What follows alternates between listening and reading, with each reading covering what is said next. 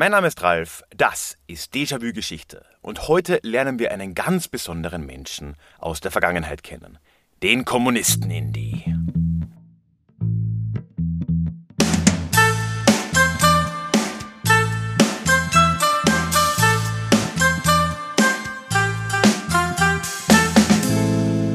Hallo und schön, dass du auch heute wieder mit dabei bist zu dieser Bonusfolge des Podcasts. Mein Name ist Ralf, ich bin Historiker und Déjà-vu soll für alle da sein, die sich wieder mehr mit Geschichte beschäftigen wollen. Und genau deswegen geht es in diesem Podcast alle zwei Wochen in die Vergangenheit, immer mit Blick auf das Hier und Jetzt und wo nötig mit einer Portion Augenzwinkern. Ja, heute, du erahnst es vielleicht, wir hatten ja gerade letzte Woche eine Folge zur Stammbaumforschung und ja, Normalerweise sind wir hier zweiwöchentlich, das heißt, es kann sich fast nur um eine Bonusfolge handeln. Und so ist es auch. Nämlich haben mich die Jungs von Heldendum die du vielleicht kennst aus unserer gemeinsamen Folge Anfang letzten Jahres. Ich glaube, im Februar, März 21 dürfte es gewesen sein. Da haben wir gemeinsam über die Schlacht von Karan Sebesh geredet. Ja, und die haben ein kleines Adventprojekt bei sich am Podcast gestartet. Jetzt eben vor ja, zwei Wochen und äh, haben da ein paar Gäste eingeladen, nacheinander. Unter anderem haben sie auch mich gefragt und ich habe natürlich sehr dankend angenommen. Es war dann wirklich ein unfassbar lustiges Gespräch. Sie erzählen mir nämlich darin von einer, ja doch, absurden Anekdote der Geschichte. Und ich will gar nicht zu viel verraten, ich werfe nur so viel voraus. Wenn du meine uralte Folge über Timur Lenk gehört hast, von Anfang 2019, so um den Dreh, also vor drei Jahren, und wenn du dich darüber hinaus für Kommunisten und für Indiana Jones interessierst, ja, richtig gehört, dann wird diese Folge für dich sein. Davor habe ich nur noch zwei kleine Hinweise bzw. zwei kleine Bitten. Nummer eins, kein sehr angenehmes Thema, aber ich befürchte, ich muss es einmal ansprechen. Es gab ja für lange Zeit die Möglichkeit, Déjà-vu-Geschichte auch per Banküberweisung zu unterstützen, was dankenswerterweise auch ganz, ganz viele von euch getan haben und immer noch tun. An der Stelle mein ganz, ganz großer Dank.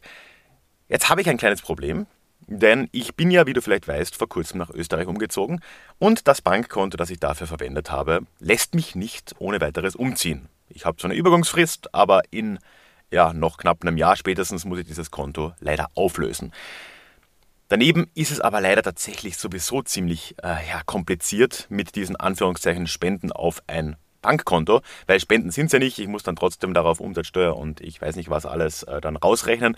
Ist alles ein bisschen kompliziert. Das heißt, ich werde diese Möglichkeit, wenn dieses Konto dann deaktiviert ist, auch abschalten. Ich danke allen, die das bisher getan haben. Und ja, wenn ihr Déjà-vu Geschichte weiterhin unterstützen möchtet, was mich natürlich riesig, riesig freuen würde, dann äh, ja, würde ich euch sehr ans Herz legen, ob ihr euch nicht irgendwie vorstellen könnt, den Déjà-vu Club zu unterstützen über Steady. Da wird all diese Verwaltungsarbeit mir abgenommen. Ich kriege eine saubere Abrechnung. Das funktioniert und da kann man auch ab 5 Euro im Monat unterstützen. Und ja, du kriegst ja auch eine kleine Gegenleistung dafür. Ich äh, habe einen Link wie immer in den Show Notes und ja, alle, die bisher oder in der Vergangenheit per Banküberweisung mich unterstützt haben, schaut euch das an, es würde mich riesig freuen. Und ansonsten vielen, vielen Dank für die Unterstützung bisher. Es äh, ja, bedeutet mir wirklich die Welt. Ja, und das hatte ich eigentlich noch eine zweite Ankündigung, aber ich glaube, die verschiebe ich auf den Schluss. Ich will dich hier jetzt nicht noch länger warten lassen. Hör mir es lieber an, was es mit dem Kommunisten-Indie von Heldendumme jetzt so auf sich hat. Hallo Daniel. Hallo Philipp.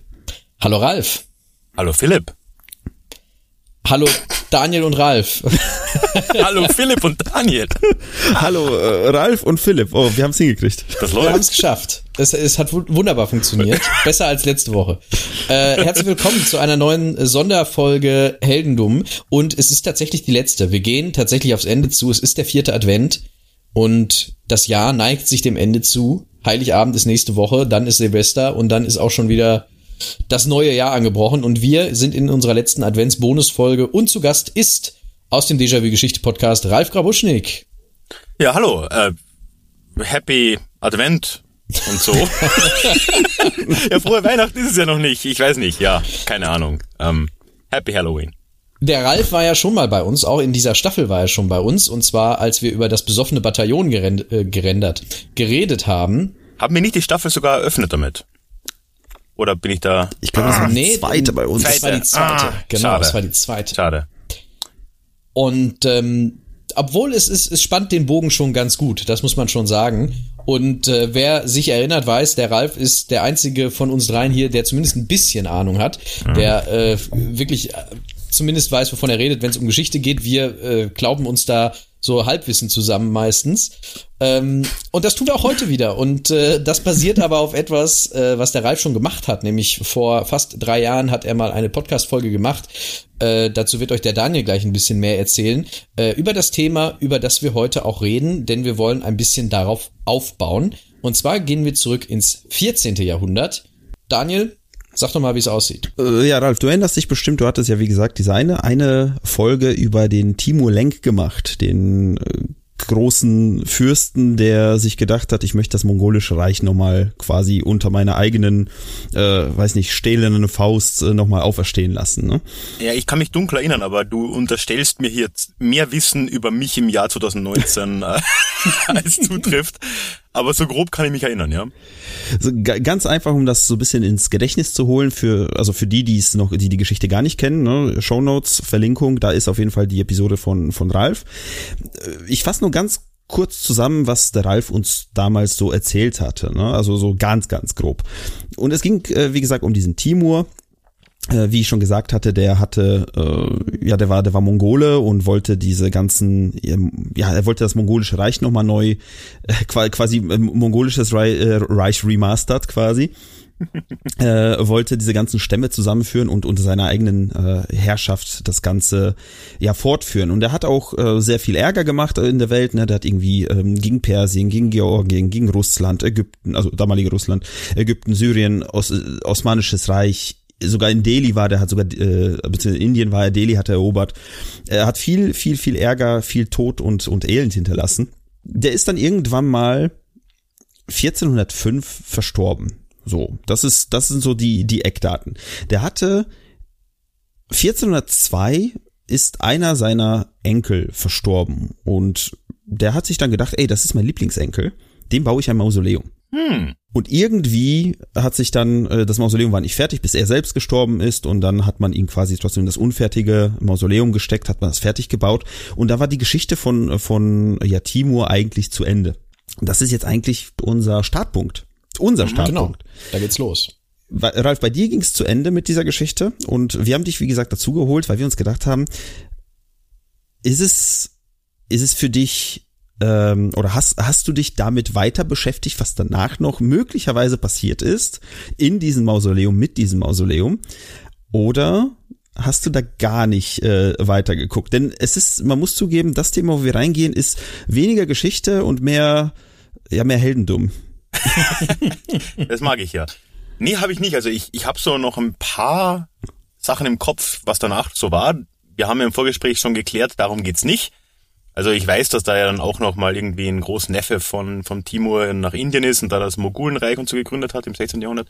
Also so ein paar Dinge, aber nee, keine Ahnung. Aber ich möchte dich ganz kurz äh, nicht korrigieren, aber ich möchte schon mal vorweg schicken, dass äh, zu sagen, dass Timur ein Mongole war, das wird uns äh, Hate einbringen in den großen oh. Weiten des Internets. Ich habe, ich pack meine Episoden ja auch immer auf YouTube so im Nachhinein mit so Standbild und so, ne? Hm. Und YouTube hat ja eine äh, berühmt berüchtigt nette Kommentarzeile. Da geht's äh, zivil ja, da geht's zivilisiert zu, prinzipiell sehr angenehm, sollte man sich lange dort aufhalten. Und äh, dieses Video von mir, ich weiß es nicht, hat glaube ich inzwischen so an die 100 Kommentare, obwohl es irgendwie, weiß ich nicht, vielleicht 2000 Views oder so hat, was auch krass ist eigentlich dafür. Und die Leute betteln sich einfach nur, das sind halt dann so Leute, die entweder usbekische oder türkische oder turksprachige oder, oder russische Namen haben. Und die betteln sich dann darum, äh, ob der jetzt ein Mongole war oder ob er doch vielleicht ein Türke war oder ich weiß nicht was war. Ähm, das ist nicht so geklärt, glaube ich, also unter den Nationalisten dieser Welt. wollen die den bei sich ins Lager holen oder, oder sagen sie, mit dem wollen wir nichts zu tun haben? Die wollen den unbedingt im Lager haben. Äh, die, so. die stehen da richtig drauf. Das ist ein Held.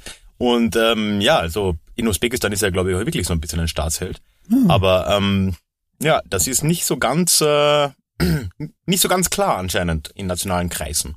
Wollte Klingt ich nochmal erwähnt haben. Nee, es ist super, ist auch, äh, es ist ganz, ganz interessant, weil Guter da würde ich sogar, da würde ich sogar jetzt eine Brücke schlagen, weil das klingt ja so ein bisschen so dieses, hey, wir wollen den unbedingt haben, Nationalheld und so weiter, klingt so ein bisschen auch wie äh, Vlad, äh, ne, wie, äh, der war ja, also in, im rumänischen äh, Gebiet, äh, Gebiet sage ich schon, im rumänischen äh, Sprachraum äh, ist, ist er ja auch als, als Volksheld irgendwie gefeiert, weil er auch gegen die Osmanen gekämpft hatte. Ähm, und ich, ich finde das so interessant, weil äh, auch auch der, äh, sag mal, wenn ich jetzt so drüber nachdenke, ne, du hast ja glaube ich sogar bei Timur äh, angesprochen, dass er wohl angeblich irgendwie aus den Knochen und Schädeln seiner Opfer Türme oder irgendwelche irg irgendwelche Sachen gebaut hat. Ja, äh, also die die Quellenlage ist fragwürdig, aber die Geschichten gibt's ja. Genau, genau. Und ich glaube, es waren 30 Türme, 30 Türme aus Knochen nur an einer Stadt oder so. Ja, ja. Schon nicht ohne. Nicht genau. so schlecht, ja, kann man machen. Das, das Dracula, glaube ich, auch, also Dra nicht der, der, der, der, Ja, der- Roman der. Dracula, sondern Mhm. der Vlad, ne, äh, ist ja auch äh, nicht weit weg, was, was das angeht, ne, was äh, Stapeln von, ähm, sag mal, menschlichen Überresten. Der ist, der ist benannt danach. Ich, ich meine, ich spreche ja kein Rumänisch, ne? Aber Zepesch, so sein Nachname oder de facto Nachname, was auch immer, das heißt ja irgendwie der Pfähler. ja, ja, genau. Also da hast du es halt echt geschafft, wenn du es so heißt.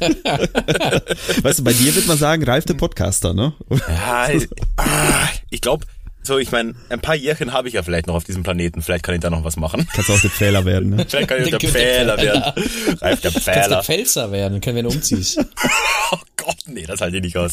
Ähm, ich habe ja, ich habe ja gerade irgendwie mit äh, Amish mich auseinandergesetzt und da dieses komische Pennsylvania Dutch, was ja quasi pfälzisch ist, mir da und angehört. Nee, das, das packe ich nicht. Aber ich muss eine Sache sagen, um nochmal auf diesen Podcast zurückzukommen, ähm, wo äh, das Leben von Timur dann auch erläutert wird. Äh, du äh, sagst am Ende etwas, und das ist mein, das, was ich, das, was ich am meisten mitgenommen habe aus diesem Podcast, nämlich, dass das Wort Mogul tatsächlich daherkommt, von diesen Mogulen, die da äh, Land hatten. Und das hat sich ja bis heute tatsächlich gehalten. Das finde ich ganz interessant. Ja, das ist wirklich interessant. Ja, soweit bin ich ja gar nicht drauf eingegangen, wie das dann jetzt sich wieder gehalten hat, ne? Also jetzt in die heutige Sprache. Aber eben dieses Mogulenreich, das ist ja zumindest in irgendeiner abgewandelten Form, kommt, ist das mit Mongole verwandt. Ja, das ist äh, echt krass, wie sich da die Sprache entwickelt. Ja, ich habe da an den Mogulen so im Sinne von äh, reiche Menschen gar nicht so sehr gedacht oder wohlhabende Menschen. Ähm, Geschichte, Baby. Ich wollte gerade sagen, also es ist, wir machen es ja nicht umsonst, ne? Also es hat schon, Wir machen es umsonst. Äh, nein, Also- wir machen es gratis. Wir machen es nicht umsonst. So. äh, lass uns weitermachen. In der Geschichte von Timur. Äh, denn Timur, der ist ja gestorben, das hatten wir gerade schon äh, festgelegt. Und dann ist er einbalsamiert worden und nach Samarkand in Usbekistan geschickt worden. Das kommt auch in der, deiner Vorgeschichte das eine oder andere Mal vor, diese Stadt. Und äh, wurde dorthin geschickt, wurde in seinem Mausoleum, das er da halt gebaut hat, das noch nicht so ganz fertig war, ja, gebettet und sollte dort die ewige Ruhe haben. Man hat dann auch noch so ein paar Sachen dazugelegt, zu denen kommen wir gleich noch. Äh, jetzt machen wir aber erstmal einen ganz, ganz, ganz weiten Sprung, ungefähr 500 Jahre in die Zukunft. was passierte denn 500 Jahre später? So Pi mal Daumen. So, wo, wo waren wir denn? Wir waren irgendwie bei So 1400 rum, ne, oder? Ja, 1400, ja, ja sag mal 500, oh, 540, fast 540 Jahre später. Nazis! Natürlich.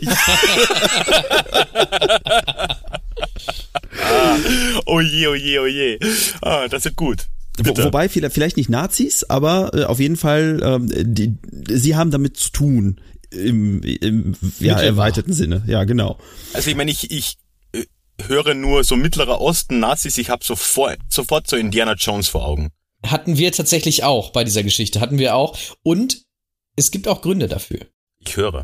Denn wir, wie du schon sagtest, Nazis nicht ganz. Wir sind aber quasi auf der anderen Seite, äh, nicht bei den Alliierten, sondern auf der anderen anderen Seite bei den Sowjets. Ach so, die ja. Angeblich auch Alliierte. Ja, sie waren bestimmt untereinander alliiert, aber ähm, genau, wir sind bei den Sowjets. Und ich meine, was haben die Sowjets mit irgendeinem alten, möglicherweise nicht ganz Mongolen äh, zu tun, der seit 550 Jahren fast tot ist? Eigentlich nicht so viel, ne? Na, sie beherrschen Usbekistan, ne? Sie- Genau, also sie haben, sie sind quasi die die die herrschende Macht um die äh, Ortschaften herum.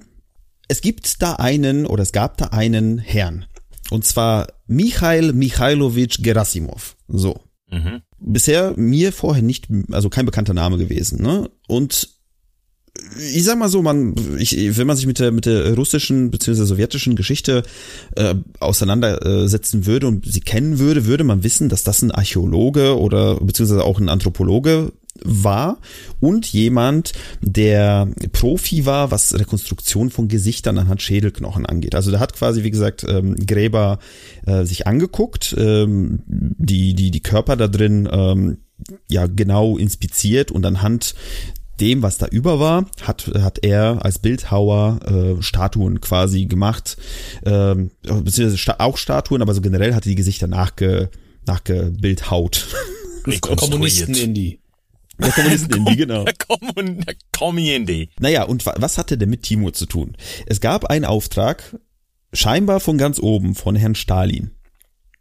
Und der Herr Stalin hat damals gesagt, ein Archäologenteam soll mal das Grab von den Timur sich mal anschauen, weil wir würden gerne wissen, wie der ausgesehen hat. Zumindest ist das das, was ich bisher darüber herausfinden konnte. So, äh, ich meine, gut, Archäologen sollen sich Sachen angucken.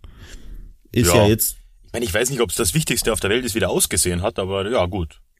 Vielleicht wollten die damals schon die YouTube-Kommentare quasi besänftigen und klären, wer von denen äh, am Ende recht hat von den Leuten. Ne? Ob er jetzt Usbeke war oder, oder irgendwie, keine Ahnung. Ja, ja, das ist die berühmte Politik der Dekommentarisatia. Äh, Und ja, ja, ja. Mhm. Die Russen damals haben das natürlich noch nicht auf YouTube hochgeladen, sondern auf dem eigenen Ableger SovYouTube. Wir erinnern uns, ja. Ja, ja, die, die, die gute Geschichte, ne? Entschuldigung, ich bin hier heute nur für die, für die blöden Witze zuständig, habe ich das Gefühl, aber ich komme mir in der Rolle sehr wohl vor.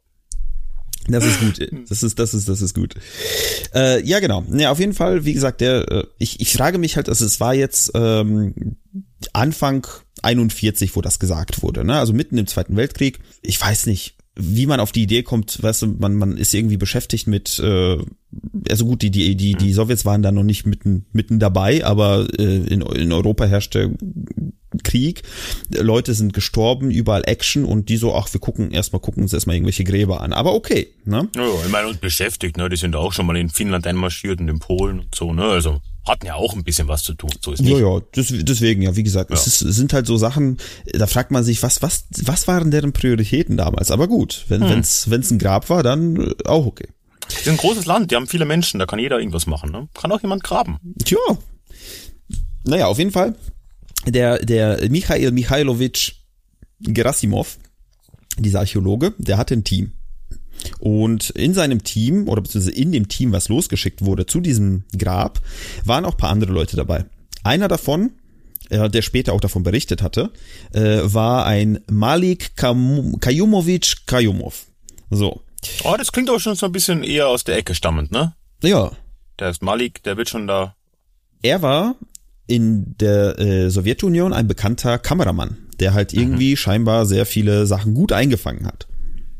Und äh, ja, der hat halt, äh, der hat halt, wie gesagt, sollte das Ganze ähm, mit der Kamera verfolgen, was da passiert, ne, wie das aufmachen, sollte es dokumentieren im Endeffekt. Ne? Ich denke, so Stalin dachte so, ach, ich gucke mir das nachher mal an.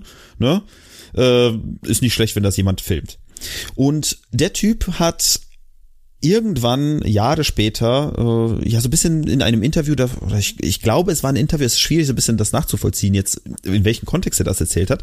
Ähm, auch in einer Biografie äh, hieß es, in seiner eigenen, ähm, hatte, da- hatte von, von diesem Tag erzählt. Philipp, möchtest du, möchtest du erzählen, was er uns erzählt hatte? Natürlich, gerne. Und zwar erzählte er, und ich ähm, zitiere das jetzt einfach mal. Ist das ein Zitat? Das, äh, das ist quasi, das ist eine übersetzte Version von Russisch auf Englisch nach Deutsch. Also, ja, Zitat.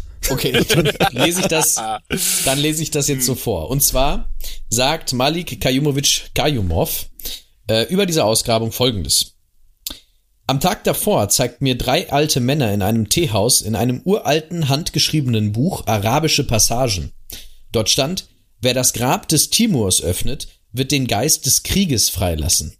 Es wird ein schreckliches und blutiges Massaker geben, welches die Welt noch nicht gesehen hat. Das ist ein Foreshadowing der ganz besonderen Art. Äh, Ah, wir haben hier einen äh, alten Sowjet-Nostradamus. Ach, das ist doch toll. oh, oh, schön. Kommunisten Nostradamovic. Indie und der Kommunisten-Indie und der Sowjet-Nostradamus. Das sind nach Lutherus Einhorn und Hieronymus Gabelkofer, glaube ich, die Charaktere dieses, dieses Jahres. Ähm, ja, die feiere ich immer noch, ja. Das ging dann so weit, dass dann eben am nächsten Tag die Graböffnung stattfand. Also sie, die waren schon relativ weit und die Graböffnung fand statt und Malik sagte, auf dem Grab wäre eine Inschrift gewesen, auf der stand, wenn ich auferstehe, wird die Welt erschüttert. Und als sie diesen Grabstein beiseite hatten, äh, haben sie den Sarg gefunden und auf dem Sarg war eine weitere Inschrift und dort stand, jeder, der meine Ruhe stört in diesem Leben oder im nächsten, wird leiden und krepieren. Das äh, hat dann natürlich dazu geführt, dass erstmal alle in Gelächter ausgebrochen sind, weil sie sich dachten, wer ist denn jetzt hier krepiert, ja? Also, wer liegt denn hier im Sarg von uns? Und ähm, das war am 21. Juni 1941. Nee. Am 22. nee, Juni 1941. Am 22. Juni 1941 startet das sogenannte Unternehmen Barbarossa und der Nazi-Überfall auf die Sowjetunion. Also die hatten da echt eine schnelle Kommunikationsleitung. So Samarkand ist da damals, Fax gab's auch noch nicht, hier ein Telegramm nach Berlin. Nicht schlecht. Finde ich gut. Hitler hatte einen ein, ein, äh, Blitzgedanken quasi. Es hat ihn so, hat Klick gemacht. Mhm. Die Russen sind's, die holen wir uns. Ja, hatte vorher auch nie den Plan. Die, nee, klar. Nein, nein. Nee, nee, nee, nee. oh ja, das finde ich ist, ist gut, ja, okay. Aber die Geschichte geht ja noch weiter. Mhm. Also Kayumov hatte ähm, danach noch erzählt, oder wie gesagt niedergeschrieben, das ist nicht so ganz sicher, ähm, dass er in dem, äh, in dem Krieg, der daraufhin natürlich ausgebrochen ist zwischen den Nazis und den Sowjets, er musste in diesen Krieg an die Front. So, und es ist ähm, über ein Jahr vergangen und irgendwann im Oktober 42 war er irgendwo an der Front und da war ein General, so sein irgendwie, weiß ich nicht, Vorgesetzter in dem Moment, ja. Und warum auch immer jetzt so ein Kameramann, ich weiß nicht, ob er natürlich jetzt äh, eingezogen wurde, um zu kämpfen oder eingezogen wurde, um äh, Berichterstattung zu machen. Aber wann hast du als jemand, der warum auch immer äh, eingezogen wurde, Kontakt zum General? Aber mhm. laut seiner eigenen Aussage hatte mit dem General gesprochen. Und er hatte dem General das Ganze erzählt.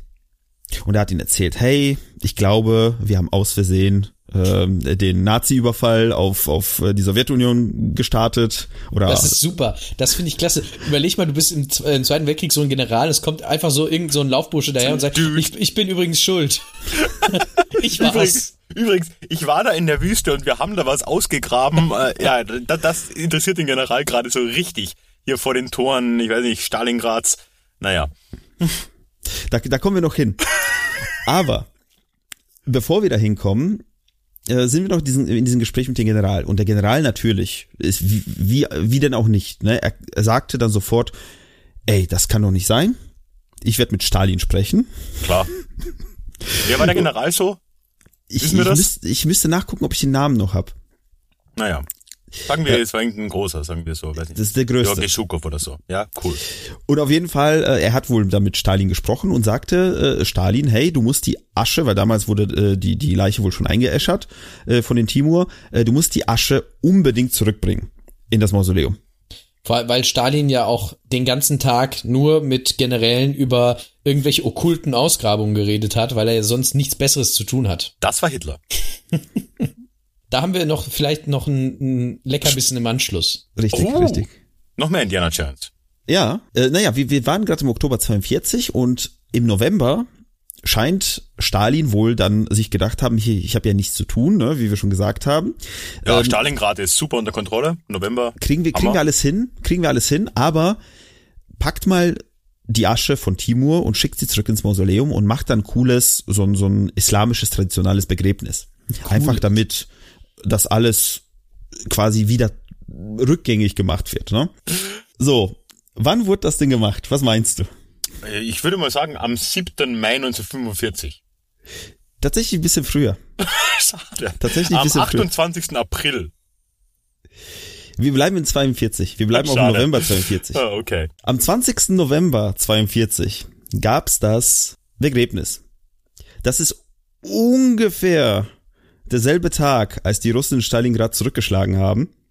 hm. und gesagt haben, hey, wir machen die Nazis jetzt fertig und wir erobern uns quasi bis nach Europa zurück. Zufälle gibt's. Scheinbar.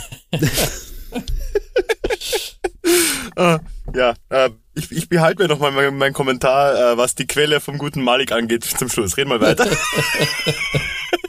Tatsächlich äh, gibt es auch wirklich Zweifel daran, ob das alles so stimmt.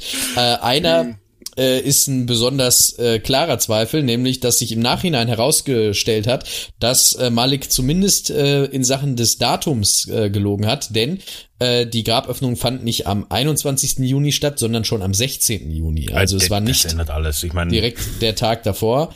Und das äh, Begräbnis war zwar am 20. November, aber die Konteroffensive war ja eigentlich schon einen Tag früher zum ersten Mal erfolgreich. Äh, deswegen, so ganz passt es nicht zusammen, aber die zeitliche Nähe ist durchaus bemerkenswert. Ähm, allerdings kommt noch ein weiterer Punkt hinzu. Es gibt nämlich auch Fotos von dem Grab, mhm. äh, die gemacht worden sind, aber es gibt dort äh, keine Inschriften oder ähnliches, von denen Malik berichtet hat. Und auch im äh, Expeditionsbericht sind äh, da keine Sachen in diese Richtung äh, vermerkt. Es gibt allerdings wieder einen Punkt, der das vielleicht doch noch etwas realistischer erscheinen lässt, denn äh, die Männer, die dort mitgearbeitet haben bei dieser Ausgrabung und vor allem die Männer, die äh, Malik dieses Buch gezeigt haben, äh, die schien es zu geben und äh, auch andere Mitglieder der Expedition konnten sich daran erinnern und ähm, erzählten im Nachhinein, dass in dem Buch stand, dass großes Unglück allen geschieht, die das Grab anfassen. Und es war ein sogenanntes, ich weiß ehrlich gesagt nicht, wie man es ausspricht, ein Young Non, äh, ein Buch über Sagen und Helden, äh, das aber auch noch relativ neu war, also jetzt nicht aus dem 14. oder 15. Jahrhundert stammte. Deswegen sind ein paar Zweifel jetzt nicht unbedingt unberechtigt an der Geschichte, mhm. die Malik erzählt hat, aber trotzdem eine spannende zeitliche, ein spannender zeitlicher Ablauf.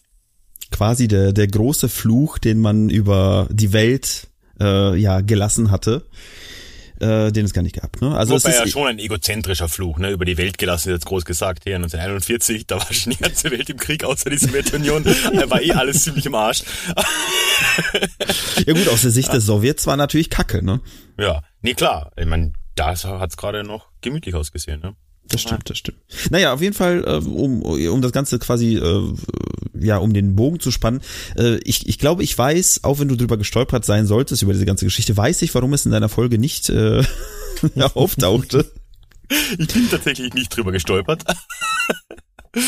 Ist auf jeden Fall, äh, ja, wie gesagt, sind sehr, sehr seltsame Kombinationen an, an Zufällen und an irgendwelchen Geschehnissen, die eigentlich gar, gar nicht zueinander passen, so wirklich. Ne? Wie gesagt, paar Tage vor, paar Tage nachher, Pi mal Daumen, so, ja, das hat währenddessen irgendwo stattgefunden. Aber ich finde es so schön, und das ist, äh, weswegen, äh, oder wo, wo, was unser Überthema von, äh, von diesen Gespräch hier sein wollte, als wir im Vorgespräch, also Philipp und ich schon vorher darüber gesprochen hatten, wir haben uns gedacht, es wäre interessant zu, also zwei Sachen wären interessant. Es wäre interessant zu, äh, zu herauszufinden für uns quasi, warum der Zweite Weltkrieg so krass von diesen okkulten, äh, mysteriösen Sachen so geprägt war, hier und da, speziell bei den Nazis, wie du schon mhm. gesagt hattest, ne, jetzt scheinbar auch bei den, bei den Sowjets so ein bisschen. Und B, wie geht man, und das ist nämlich so eine, so eine kleine Frage an dich, wie geht man an sowas am besten ran, wenn man sagt, hey, ich habe jetzt nur so Halbquellen, lasse ich das komplett weg oder äh, spreche ich darüber in genau so einem Kontext, wo man sagt so, hey, das ist eigentlich doch alles Schwachsinn, oder? Oh ja, ähm, oh, die erste Frage ist mega schwer. Ich, ich weiß es einfach nicht. Also ich kann es dir nicht sagen. Ich würde erstmal vorwegstellen, dass ich glaube, so dass dieses Okkulte, was ja bei den Nazis ein bisschen bekannter ist, ähm, ist, glaube ich, auch ein bisschen aufgebauscht worden im Nachhinein glaube, das war halt so ein Kreis an Menschen. Hier, Göring an erster Stelle, wenn mich nicht alles täuscht, der da äh, sehr Bock drauf hatte. Und dann gab es natürlich noch ein paar andere Leute und dann gab es noch viel, viel mehr Leute, die halt sich erhofft haben, indem sie da halt mitspielen und da quasi, ja, das auch so ein bisschen nach vorne treiben, dass das ihrer Karriere gut tut. Ich weiß gar nicht, inwiefern man sagen kann, dass die Nazis jetzt sonderlich äh, begeistert waren vom Okkulten. Ähm, kann man zumindest debattieren. Weiß ich nicht, aber wenn wir das akzeptiert mal so annehmen, kann ich dir keine Antwort geben, warum das so war. Ich habe keine Ahnung. vielleicht, vielleicht ist es so ein bisschen einfach in unserem Zeitgeist jetzt heutzutage, einfach wegen Indiana Jones, wegen irgendwelchen anderen Sachen, wo wir das einfach quasi das eine mit dem anderen verbinden. Und da gibt's halt diese Häppchen, ne? Mhm. Wo man jetzt zum Beispiel, wir hatten, äh, zufälligerweise sind wir drüber gestoßen, da gab's äh, in, in, ich glaube, bei Prag, in Tschechien, gibt's äh, die Burg Huska. Ich weiß nicht, mhm. ob, ob die dir was sagt. Ähm, da äh, der Legende nach gibt es ein sehr tiefes Loch, was direkt in die Hölle geht, in die Unterwelt. Ah, so und da hat man dann ein Kloster drauf gebaut und weißt du, halt so eine Sage, ne? Komischerweise hat da Himmler aber seine Leute hingeschickt. Ach, Himmler war's. Oh. Wegen diesen Hexen-Sonderauftrag. Äh, mhm. Also solche Geschichten, also so, wo man sich denkt so, okay, warum? So, was, äh, wa, wa, was habt ihr euch dabei gedacht? Das Leute? denkt man sich bei Nazis generell ganz häufig. Warum? Ja, aber das nochmal, also ich sag mal so, das, das eine kann man so ein bisschen nachvollziehen, weißt du, dieser ganze mhm. Hass und so weiter, also was ist nachvollziehen? Man hat mittlerweile aufgearbeitet, wie das zustande gekommen ist, so meistens. Äh, aber so diese ganzen, dieses, wie gesagt, Hexen-Sonderauftrag, ne, als ich das gelesen habe, davon habe ich vorher noch nie was gehört, ne, so klar, so auf N24 irgendwo so eine Doku, ja, ja, ne, ähm, aber so dieses, wir gehen jetzt auf der Suche nach ich weiß doch nicht, weiß, in welchen Kontext ich das setzen sollte. Ja. ich weiß es auch nicht. Ich meine, es ist schon klar, es gibt halt so eine gewisse, heute würde man sagen, Marketing-Schiene, die die Nazis gefahren sind. Da war halt schon irgendwo auch sowas. Die PR. Die, sowas, ja, dieses alte germanische und noch vorgermanische indo-europäische Ding, ne? Ich meine, deswegen hat man ja auch das Hackenkreuz genommen und bla bla bla. Ja, okay, vielleicht, aber dass das jetzt irgendwie Grund genug wäre, da irgendwie so ein, so ein Müll zu, zu produzieren, ähm, kann ich mir auch nicht wirklich herleiten. Ja, ich schätze mal, es war vielleicht einfach so ein, so ein Substrater der, ähm, der Nazi-Bewegung, die halt da wirklich auch vielleicht dran geglaubt haben ich würde es jetzt nicht übertreiben wollen. Ich glaube nicht, dass mhm. das jetzt irgendwie so was äh, Leitendes war. Aber sehen wir ja heute auch, ne? Ich meine, schau dir die ganzen Anti-Corona-Demos an, da hast du halt auch Rechtsradikale und dann hast du ein paar Esoteriker mit dabei. Vielleicht war das auch damals so, weil vielen was anderes als Esoterik ist es ja nicht. Wo, wo, wobei ich jetzt letztens gelesen habe, dass sogar die Globuli-Verkäufer sagen, dass man sich impfen lassen soll, bei denen die Kunden wegsterben. Von daher. ja, okay. Also ich glaube, äh, die sind ja irgendwie auch noch irgendwie nachvollziehbarer. So die Globuli-Leute und die Homöopathie-Leute, die, die wollen halt einfach Geld scheffeln. Das ist okay. Ja gut, nee, ist nicht okay. Aber zumindest kann man das irgendwo nachvollziehen. Aber äh, ja, also ich glaube jetzt so die, die Menschen, die irgendwie von, ich weiß nicht, äh, Chemtrails und wahrscheinlich werden inzwischen Impfstoffe Harp. über, über, über Wolken verteilt oder ich weiß es nicht, ne? Ist ja, ist ja auch egal. das sieht jetzt nicht Generell, so weit weg. Die, die Chemtrail-Bewegung hat, hat sehr nachgelassen jetzt in der Corona-Zeit. Es ist eine Schande. Es ist eine, ja. die waren da was dran. Die und waren da wirklich haben was dran. Die, ja. die Flat Earther auch. Die haben auch extrem nachgelassen. Ich bin sehr enttäuscht. Ja, ja, zu Recht. Zu Recht, Philipp. Also ich bin, äh, nee, also ich, ich kann mich da auch nicht mehr erholen. Also mein, mein, mein Glaube an die Welt ist, ist erschüttert. Aber ich kann mir schon vorstellen, dass das damals ein bisschen ähnlich war. Da gab es halt so ein paar Leute und da gab es auch Überschneidungsfläche mit den Rechtsradikalen und dann hat sich das vielleicht so ergeben. Weiß ich nicht. Das ist eine sehr plumpe Antwort. Vielleicht braucht es ja auch wirklich nur eine Person an einer höheren Position, die quasi dran glaubt und dann zack hast du schon irgendwelche 30, 40 Leute, die dann auch Unterleute haben und mhm. wie auch immer, die dann sich denken, ja, Hexen, ja, ja Magie, äh, Alchemie und keine Ahnung, was es noch alles gibt. Äh, Magie ja, vor allem, nenne ich Magie. Ja, so eine Magie, ja, Magie ist gut, ja. Das macht jede Suppe besser. Ähm, die Zeiten sind auch vorbei.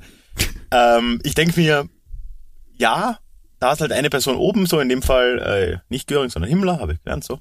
Ähm, aber ich denke schon, ich würde mal unterstellen, da gab es halt einfach auch unten in den Rängen der NSDAP genug Leute, die da das irgendwie als mehrheitsfähig empfunden haben oder die das auch cool fanden. Und dann hast du halt so eine kleine Unterbewegung, das kann ich mir schon erklären. Und ich weiß nicht, wie teuer das Ding war. Ich hoffe, es war jetzt nicht so mega teuer. Dann hat halt vielleicht auch Hitler gesagt, so, ach, fuck, ey, was wollen die schon wieder? Hier, nehmt ein paar Reichsmark und äh, weiß ich nicht was. Himmler, was, was, machst du schon wieder so? Ja, komm. komm. Weißt, aber das sind mir schon die liebsten Nazis gewesen, weißt du, die, die sich irgendwie so Bücher reingelesen haben und irgendwelche Burgen gekauft haben, mhm. hoffentlich nur gekauft. ähm, so, das ja, war, äh, also äh, ja, Himmlers Legacy ist ja sonst nicht so geil, aber immerhin, ja. Ja, ähm, ja das, das wäre so meine äh, nicht-Antwort auf die erste Frage. Das zweite, was die Quelle angeht, also ich bin da ein großer Fan davon, es genauso zu machen wie ihr, nur halt dann drauf einzugehen, dass, hey, wir wissen darüber nichts, außer dieser eine Dude, der da angeblich dabei war. wissen wir das eigentlich mit Sicherheit? War er wirklich dabei? Hoffen wir mal, aber selbst wenn er es war, hat er halt danach einfach ein paar Interviews gegeben und hat halt irgendwas erzählt über irgendwelche Generäle und irgendwelche Daten und irgendwelche Zusammenhänge.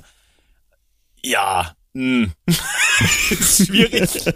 macht, die, macht die Story aber auch nicht schlechter, ne? Also von dem her, mein Gott. Das kennen wir ja noch aus unserer ersten Bonusfolge äh, zu Bloodsport, weil da ging es ja genau darum, um, auch um einen, der gesagt hat, ich war bei diesem, bei diesem geheimen Kampfturnier mhm. dabei.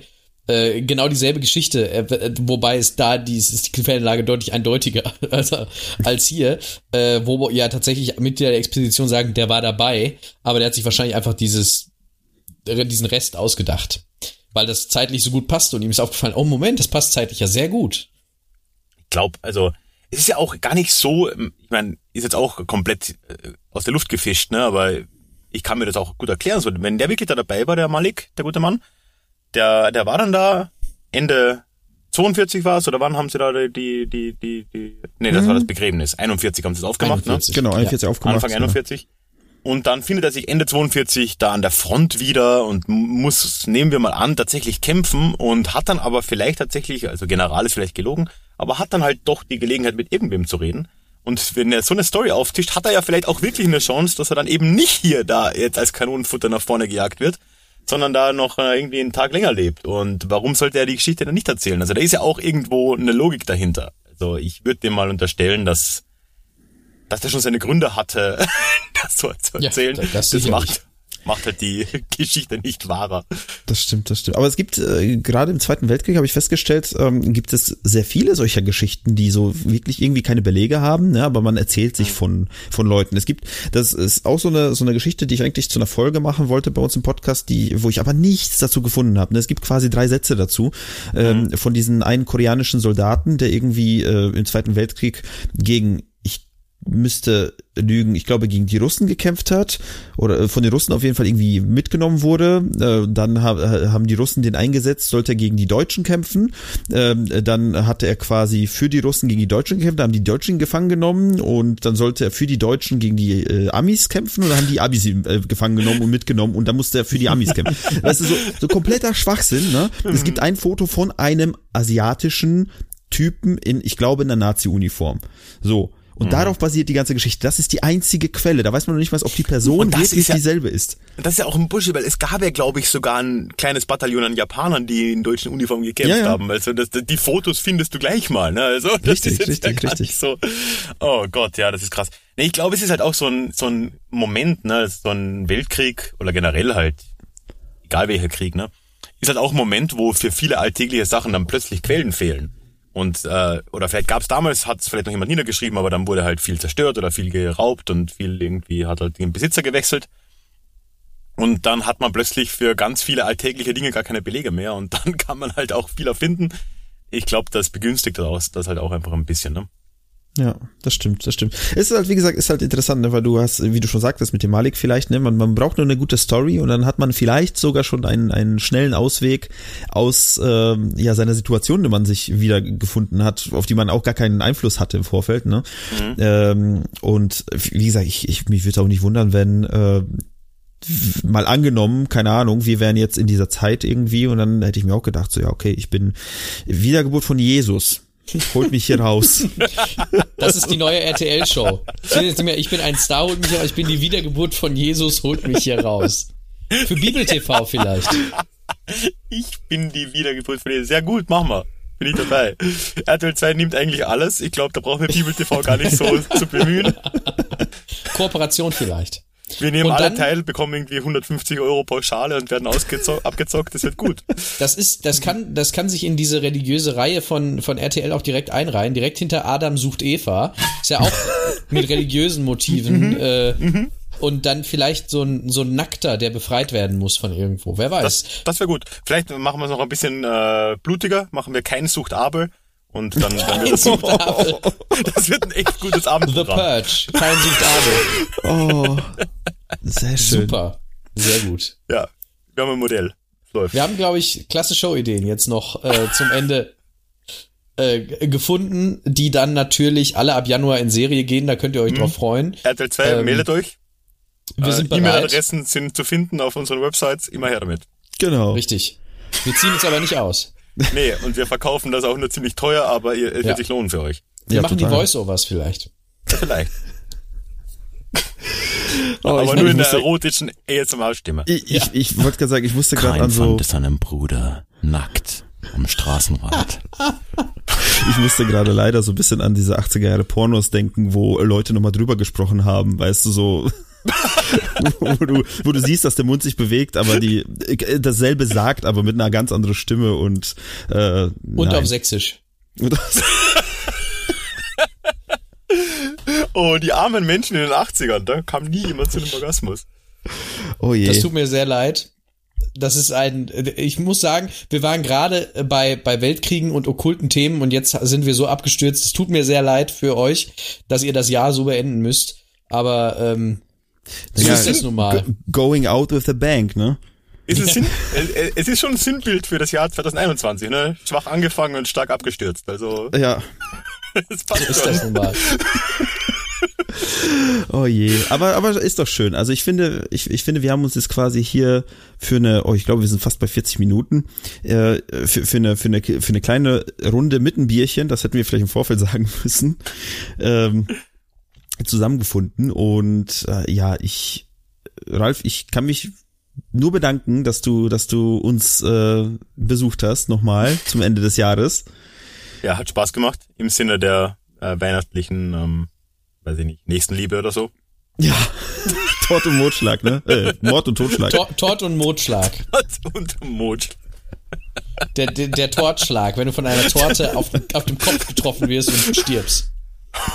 Neu ähm, auf RTL 2 um 22.45 Uhr. Tod und danach. Motschlag. Das kommt nach unserem, unserem Triple-Feature. Adam sucht Eva, kein sucht Abel. Die nachfolgende Sendung ist für Zuschauer unter 16 Jahren nicht geeignet. ja, für die Älteren auch nicht, aber macht nichts. Das könnte man auch als Promi-Version machen, mit Hugo Egon Balder oder sowas. So, so Promis, die sich gegenseitig dann mit Torten bewerfen. Mit Torten bewerfen, aber äh, es geht um Leben und Tod. Die stehen an so einer Klippe und wer zu weit nach hinten, ist ja auch egal. Russisch also, Roulette, ja. Sehr gut, ja, da, da freue ich mich drauf. Also ich, ich würde mir wünschen, ähm, ähm, Thomas Gottschalk und Mark Terenzi. Das wünsche ich mir. Als Team oder gegeneinander? Nee, gegeneinander auf einer Klippe. Gegeneinander, ja. Mit Torte. Ja, das ist mein Wunsch. Dann hoffentlich wird er in Erfüllung gehen. Ne? Ich meine, ist ja bald Weihnachten. Mhm. Und äh, in diesem Sinne würde ich sagen, wie gesagt, vielen lieben Dank nochmal. Vielen lieben Dank fürs, äh, ja, fürs Zuhören, für, für alle, die dabei waren, die das ausgehalten haben. und äh, ja, wir sehen, hören uns im nächsten Jahr. Und in der Zwischenzeit gibt's ja noch ganz, ganz viel Zeug beim Ralf in Feed, wer den noch nicht hört, bei Déjà-vu Geschichte Podcast. Hört da rein, guckt's euch an und äh, ja, ma macht Sachen mit Ralf. aber nur die erlauben. Ja, also bitte nach Consent fragen, aber äh, kommt vorbei.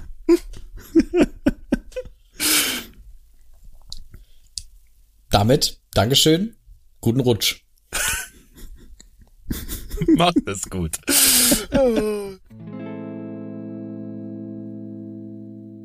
Ich hoffe, du hast diese Sonderfolge genossen. Ich muss sagen, ich hatte wirklich richtig viel Spaß. Ich fand die Geschichte, die die beiden hier ausgegraben haben, großartig. Absurdität über Absurdität und ein schöner Bezug zu einer alten Folge von mir. Habe ich sehr genossen und ja, ich hoffe, du auch so als gemütliche, kleine, lustige Zwischenfolge ebenso zwischendurch. Jetzt habe ich anfangs schon gesagt, ich habe da noch eine Neuinformation ausgelassen. Nämlich, vielleicht hast du schon gesehen, wenn du diesen Podcast auf Spotify hörst, gibt es auf Spotify jetzt die Möglichkeit, Shows zu bewerten mit Sternen und so. Und ja, mich würde es riesig freuen, wenn du die Geschichte in Spotify jetzt da mit einem Klick schnell am Handy bewerten würdest. Ich habe es mir schon angeschaut, das geht wirklich sehr, sehr einfach. Und äh, ja, da würde ich mich einfach sehr, sehr freuen. Ein paar Sternchen, wenn die reinkommen, ist ja für die Sichtbarkeit doch nicht ganz so schlecht und würde mir sehr weiterhelfen. Also vielen Dank, falls du auf Spotify bist und dir die ein, zwei Minuten nehmen kannst. Ansonsten findest du in den Shownotes selbstverständlich dieselben Links, die du auch immer findest. Du findest einen Link zu Heldendum, wenn du mehr von den beiden hören willst. Das ist sowieso mal das Wichtigste. Aber du findest natürlich auch immer einen Link zu meinem Newsletter, wo ich mich sehr freue, wenn du dich anmelden möchtest. Ist die beste Art des Austauschs. Und auch zum Déjà-vu Club. Da habe ich ja vorhin schon einiges dazu gesagt, wegen dieser ganzen Überweisungsthematik. Auch dafür ein Link in den Shownotes. Das soll es für heute dann aber auch gewesen sein, für diese Bonusfolge. Schön, dass du mit dabei warst und ich hoffe, wir hören uns dann nächste Woche schon wieder in unserer nächsten regulären Folge von Déjà-vu. Bis dahin, mach's gut.